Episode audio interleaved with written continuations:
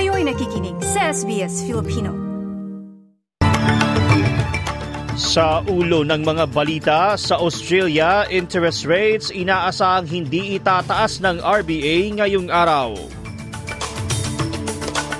Bushfire sa Gippsland, Victoria patuloy na inaapula.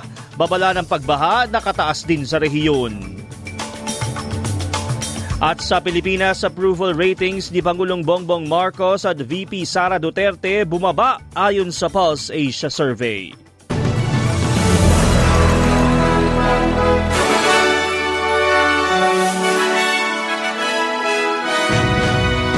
Sa detalye, inaasahang hindi babaguhin ang interest rates ng Reserve Bank of Australia.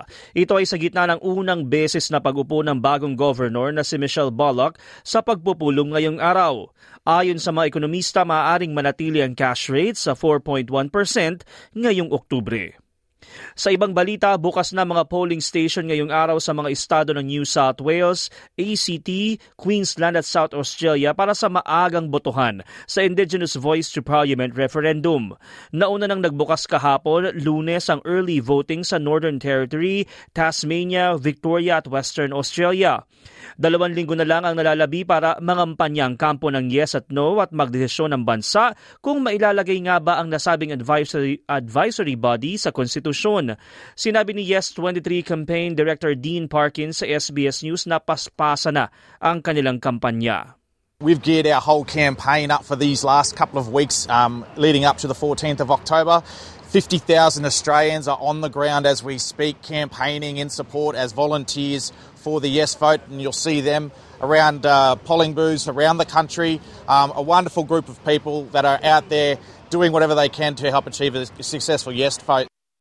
Maaring bisitahin ang sbs.com.au slash voice referendum para sa komprehensibong impormasyon.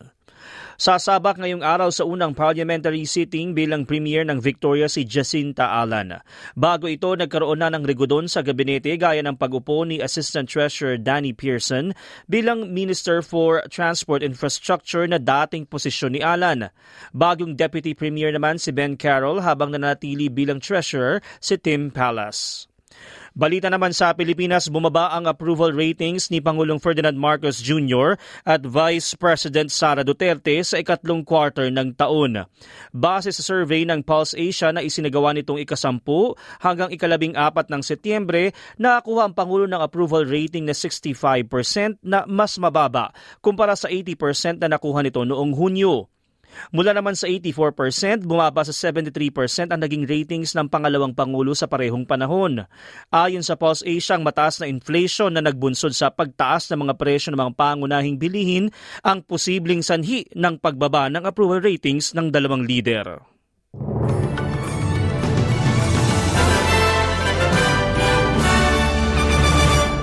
Update naman sa nagaganap na bushfire sa Gippsland, Victoria, pinalilikas na ang mga residente sa nasabing rehiyon sa gitna ng pag-apula ng apoy na, ng mga bumbero.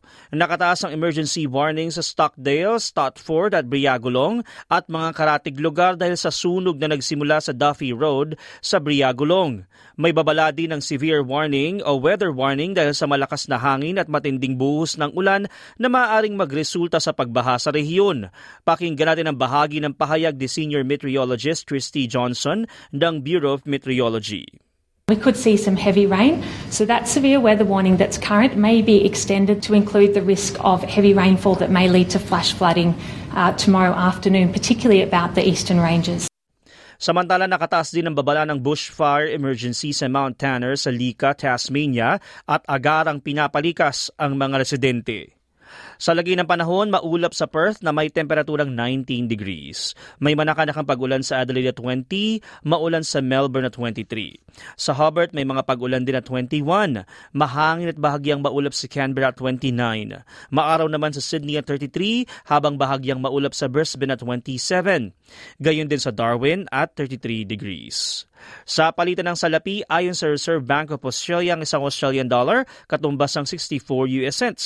Mula naman sa Bangko Sentral ng Pilipinas, ang isang US dollar maipapalit sa 56.66 pesos, habang isang Australian dollar katumbas ng 36.44 pesos. At yan ang mga balita sa oras na ito. Ako ang inyong lingkod, TJ Korea. Para sa SBS Filipino. Nice yung bang makinig na iba pang kwento na tulad ito? Makinig sa Apple Podcast, Google Podcast, Spotify o sa iba pang podcast apps.